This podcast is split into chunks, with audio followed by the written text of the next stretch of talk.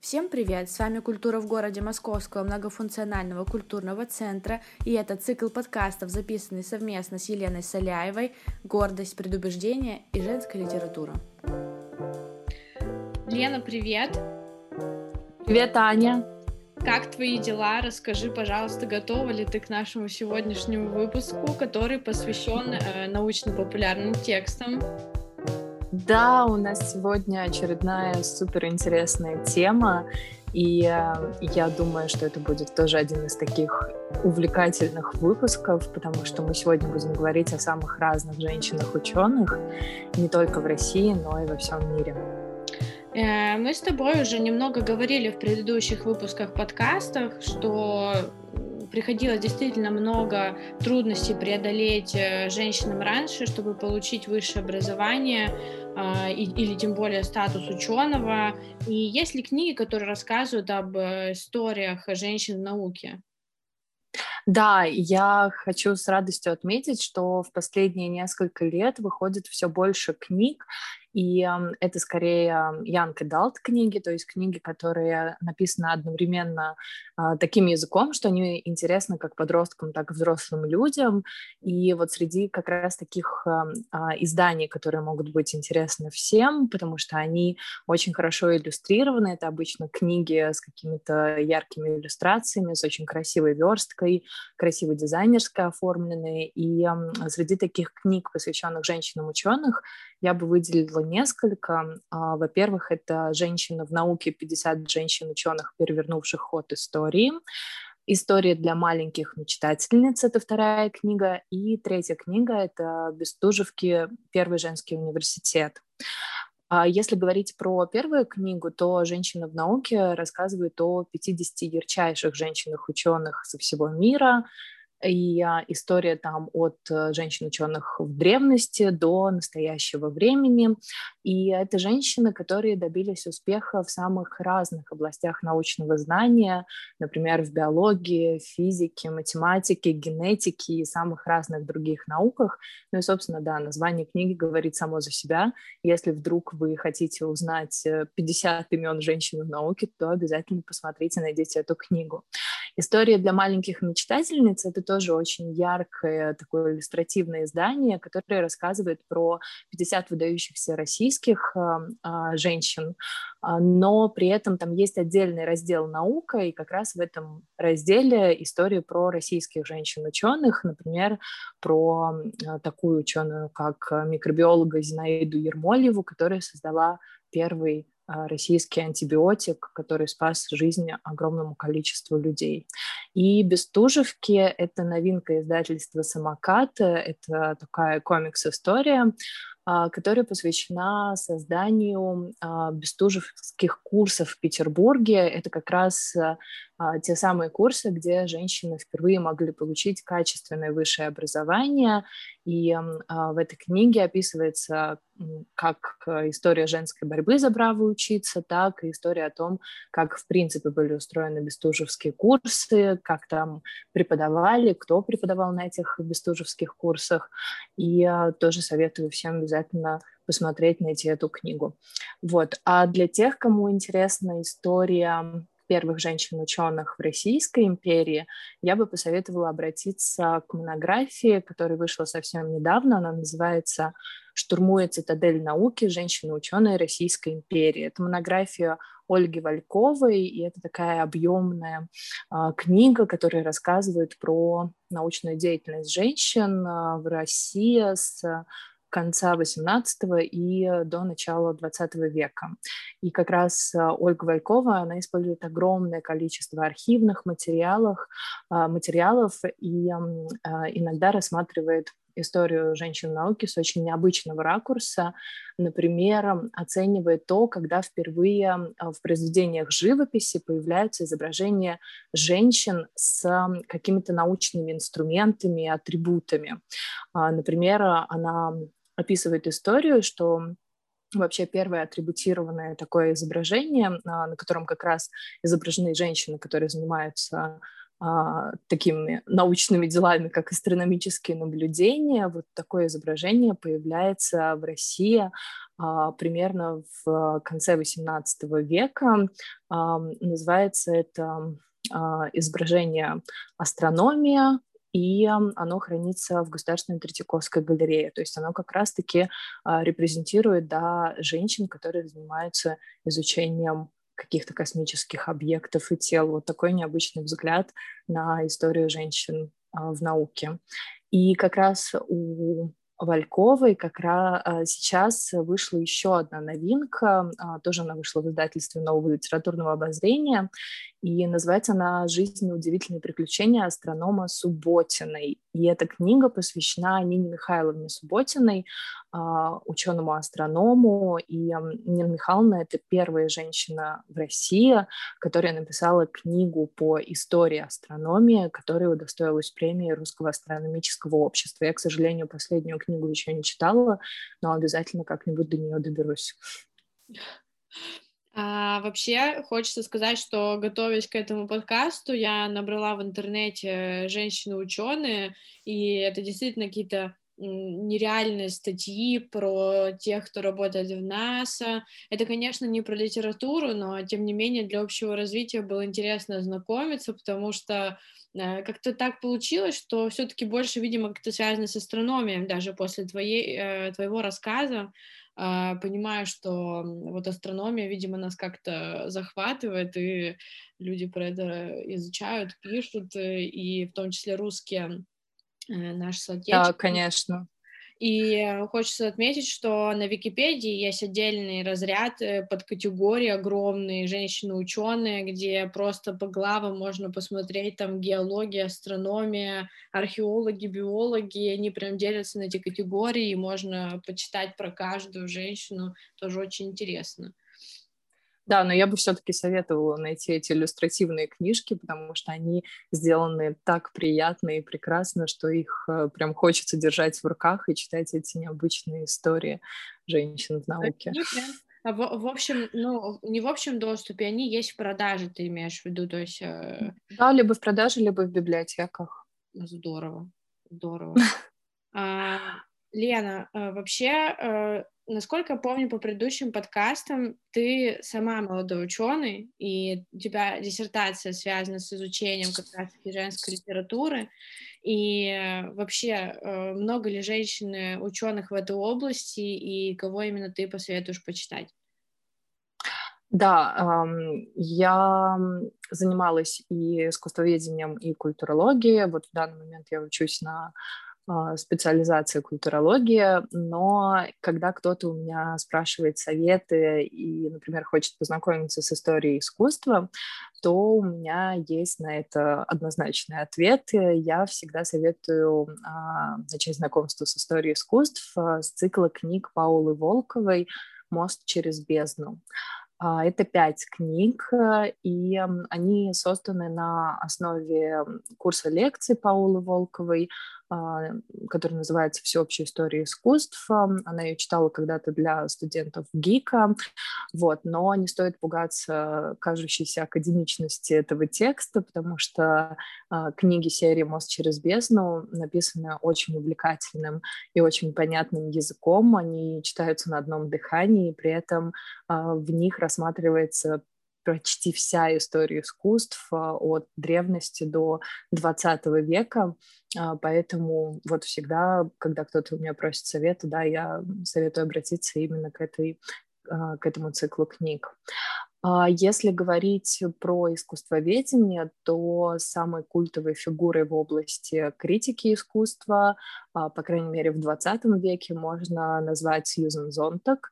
Это удивительная исследовательница, философ, мыслитель, а, чей исследовательский опыт, а, а, о котором она пишет в своих книгах, такое ощущение, что а, Зонтак интересно все. Ей интересны все виды и жанры искусства. Она пишет и о живописи, и о фотографии, и о кино, и о театре. И самое известное а, ее сборник произведений, ну вот на русском языке недавно а, вышел сборник «Против интерпретации и другие эссе». И как раз в этом сборнике опубликованы самые знаменитые работы Сьюзен Зонтак. Например, самые главные произведения, которые до сих пор а, изучаются историками культуры и искусствоведами а, в университетах, называется «Против интерпретации», в котором, собственно, Сьюзен Зонтак рассказывает о том, а, стоит ли интерпретировать произведение искусства, размышляет о содержании и форме. И, конечно, эти эссе должны понравиться всем, кто интересуется, в принципе, историей искусства и культуры. А из моих недавних открытий в плане какого-то нового языка, которым можно говорить о культуре и искусстве, является книга а, Оливии Лэнг «Одиночество в большом городе». А, это очень необычное произведение, потому что в нем писательница, рассказчица через призму собственного опыта и переживаний а, выстраивает очень интересную связь между своей жизнью и биографией и творчеством пяти выдающихся художников. И почему я решила рассказать все-таки об этой книге, несмотря на то, что Лэнг не является профессиональной ученой, она провела огромную исследовательскую работу, когда написала эту книгу, потому что она собирала материалы для книг, э, для этой книги в частных и государственных музеях Америки. Она общалась с кураторами коллекции, вот как раз тех художников, о которых она напишет в этой книге. Она а, рассматривала эти произведения искусства, а, о которых она напишет, и все, и как бы она связала вот действительно личность и биографию пяти художников с какими-то своими очень ли, а, интимными переживаниями, личными переживаниями одиночества в большом городе. Ну и, собственно, поэтому и название книги, да, «Одиночество в большом городе», где рассказчица связывает свою жизнь и свой опыт одиночества с опытом одиночества пяти художников. Вот. И э, Хочется оставить такой комментарий про Паулу Волкову, потому что я училась 10 э, лет в художественной школе и, конечно же, знаю это имя но у меня с ней есть забавная история, ну, не очень забавная, просто к слову пришлось. Э, я училась на экранных искусствах в университете, на бакалавриате, и у нас преподавал ее студент, который просто ставил ее прям как святую нашу женщину, которая просто дает нам все в, в понимании живописи. И он как раз-таки был студентом у нее на курсах ГИКа, поэтому ее лекцию он тоже нам пытался передать, и действительно советую их тоже почитать. Правда, очень, здорово, ну, очень здорово, и много что дает э, в понимании искусства в принципе. И, конечно же, Зонтак, Сьюзен, э, тоже фотографии сама читала, очень понравилось, и Э, много для себя каких-то там цитат выписывала, что где, э, чтобы потом вспоминать и не терять это. Поэтому действительно этих э, женщин нужно читать, нужно знать. Да, еще, еще у зонтов есть, кстати, дневники, которые тоже могут быть интересны всем, кто занимается так или иначе исследованиями культуры и искусства XX века, потому что Зонтак общалась с выдающимися деятелями культуры своего времени, и в дневниках как раз про это рассказывает. Вот. И э, я хотела еще а, на самом деле посоветовать это касается не какого-то общего культура, э, общего контекста культуры и искусства, но есть такая а, отдельная область исследований, как женская история. То есть это все, чем занимаются ученые, которые исследуют, э, исследуют гендерную историю, которым интересна, например, женская интеллектуальная история. Собственно, я занимаюсь примерно тем же, потому что я изучаю а, опыт чтения женщин в дореволюционной России. И вот как раз всем, кто интересуется женской историей, я бы посоветовала почитать книги Натальи Львовны Пушкаревой. А, это очень известный историк, антрополог и как раз-таки одна из основоположников гендерной истории в российской науке. А, у нее э, есть э, очень известные книги, посвященные женской истории в XVIII веке, но при этом а, у Натальи Львовны также есть а, такая большая библиография, а, то есть она собирала все книги, статьи, которые касаются исследований женской темы в России и за рубежом, и она собрала эти исследования практически за два века, с 1800 по 2000 годы, и эта библиография насчитывает около 8 тысяч наименований книг, а, статей, а, самых разных публикаций, и все они расположены в алфавитном порядке, и если вдруг кому-то интересна женская история, обязательно советую найти эту библиографию Натальи Львовны Пушкаревой. Я надеюсь, что все, во-первых, посмотрят книжки э, с иллюстрациями, о которых ты говорила в первой части нашего сегодняшнего подкаста, и, конечно же, э, прислушаются к твоему совету почитать э, Пушкареву. А, вообще, э, Лена, современная фемповестка сильно повлияла на научно-популярную литературу, и о чем пишут женщины-ученые, разделяющие феминистические идеи?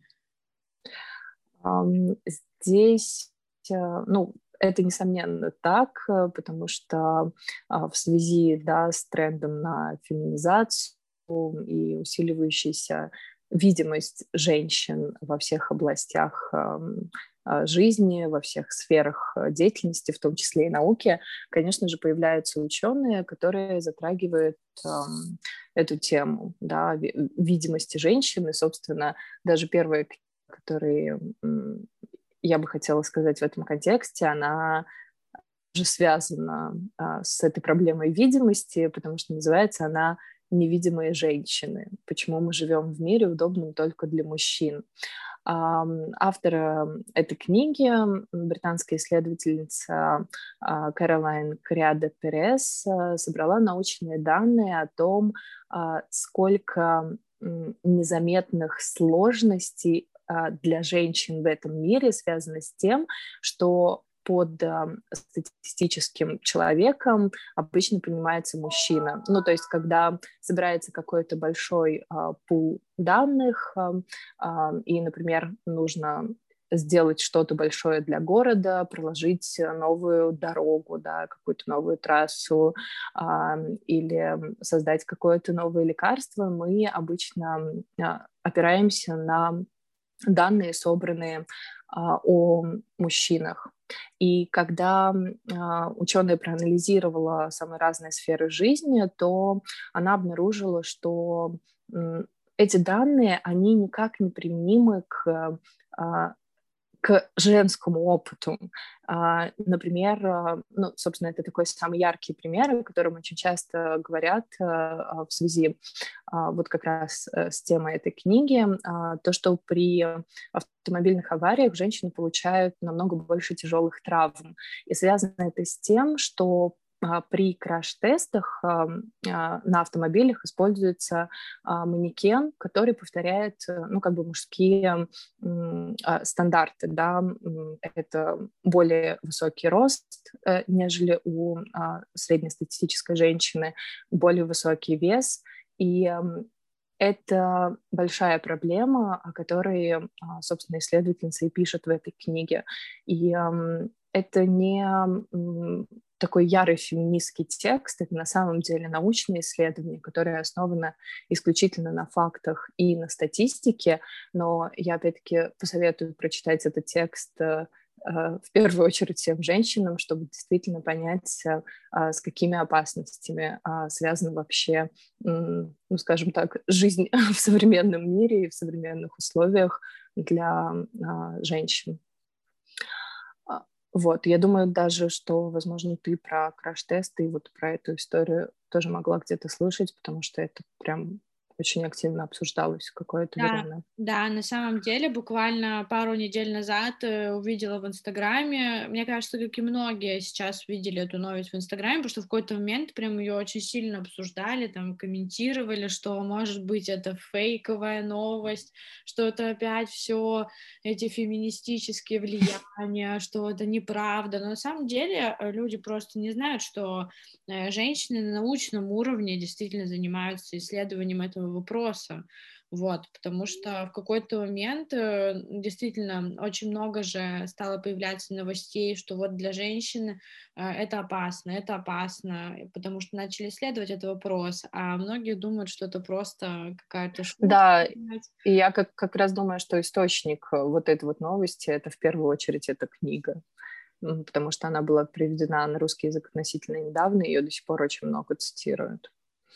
Вот. И вторая книга, которая тоже очень а, сильно связана с фемповесткой, а, это книга «Тестостерон Рекс. Мифы и правда о гендерном сознании». Ее написала Корделия Файн, профессор истории и философии науки. И а, в этой книге она ставит под вопрос а, принятые нормы и поведенческие особенности мужчин и женщин в зависимости от различий в нашем биологическом устройстве. То есть что мы понимаем под биологическим устройством, это разница в а, гормонах мужских и женских, да, в там, строении тела. А, и как раз в этой книге Файн доказывает, что а, многие исходные предположения, которые были взяты еще из эм, теории эволюции, они неверны. И дело не в различиях а, в мозге и гормонах, а как раз-таки в общественных нормах, а, в культурных ценностях, которые транслируются нам а, в самом детстве, ну, начиная с детства. И эта книга, она действительно это научно-популярный текст.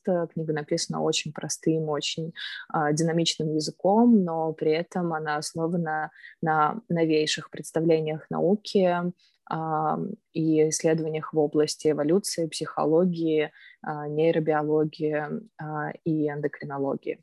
Вот, поэтому а, всем, кому кажется, что быть мужчиной и женщиной означает что-то разное, это не так. Можно прочитать эту книгу и убедиться в том, что мы действительно изначально равны по способностям, и это никак не зависит от нашего пола при рождении.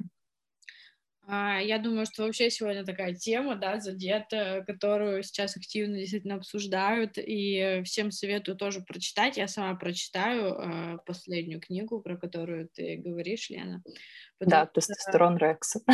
Потому что многие же действительно считают, что это какая-то наша психологическая особенность выделить себя от мужчин, э, что мы там как-то э, действительно э, не отличаемся и там все равны и так далее, что на самом деле это не так. А вот, пожалуйста, исследования. Э, где э, действительно на, на уровне генетическом заложено, что мы равны. Лена, спасибо, что открываешь для нас сегодня также уроки биологии, не только женской литературы. И хотелось бы задать еще один вопрос. Э, что ты можешь посоветовать из художественной литературы почитать о биографии женщин-ученых? Uh, да, это тоже очень интересная тема, потому что uh, уже появляются произведения художественные, которые касаются какой-то ну, такой художественной переработки биографии женщин-ученых. И тоже, наверное, посоветую а, две книги. А, первое — это «Прелестное создание» писательницы Трейси Шевалье. Это такая романтизированная биография а, первой женщины-палеонтолога. И как ты думаешь, когда появляется первая женщина-ученый-палеонтолог, который изучает древние окаменелости? Даже я не могу даже представить, если честно. Но на самом деле это все произошло в XIX веке, это викторианская Англия. А, вот именно тогда а, уже появляются первые исследования в области а, палеонтологии, и как раз главная героиня э, этого романа — это Мэри Эннинг, первый ученый-палеонтолог. А, вот, поэтому очень интересно посмотреть на то, ну, ну, как бы для меня тоже немножко непривычно осознавать, что такая наука, как палеонтология, зародилась в XIX веке, когда, да, мы еще ходили в кринолинах, и при этом в этих же кринолинах они исследовали кости древних а, а, животных. вот. А, немножечко будоражит сознание. Да. А, и вторая книга — это «Эйфория» а, писательницы Лили Кинг. Эта книга вышла относительно недавно, по-моему, несколько лет назад или в прошлом году. И «Эйфория» рассказывает про а, период из жизни ученого-антрополога Маргарет Мид. При этом в книге довольно много вымысла, и персонажи там называются другими именами, но а, этот роман полностью построен вокруг эпизода из жизни Маргарет Мид, а, которая была выдающимся ученым-антропологом, а, и книга рассказывает про то, как в начале 30-х годов она а, исследует в поле, это антропологический термин, когда ученый приезжает, собственно, на место исследования, и а, она исследует племя, племена в Новой Гвинее. То есть э, ученые-антропологи а, в начале 20 века, их а, основной сферой деятельности было изучение племен, а, традиционных племен, их культуры, их языка. И это европейские ученые, которые приезжали а, в абсолютную для себя неизвестность, э, то есть они по крупицам собирали язык, они обязательно учили язык того племени, в которое они ехали, они должны были понимать, э, ну как бы со временем начинали э, понимать культурные особенности, то, как живет это племя, какие у них приняты традиции, что они празднуют, в каких отношениях находятся друг с другом, собственно, все а, жители племени.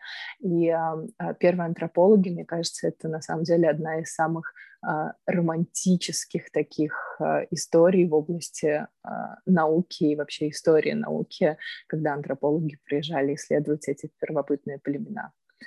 Вот. Ты рассказываешь, я еще не успела прочитать э, предыдущую литературу по, с предыдущего выпуска, которые темы. Ты вот уже новые даешь и прям завлекаешь, завлекаешь своей речью про эти племена, про все, потому что это очень здорово и также относится к искусству, потому что все-таки культура другой э, нации также интересна для изучения. А, Лена, знаешь ли ты, о чем мы будем с тобой говорить в следующий раз? Давай мы снова вернемся к художественной литературе и поговорим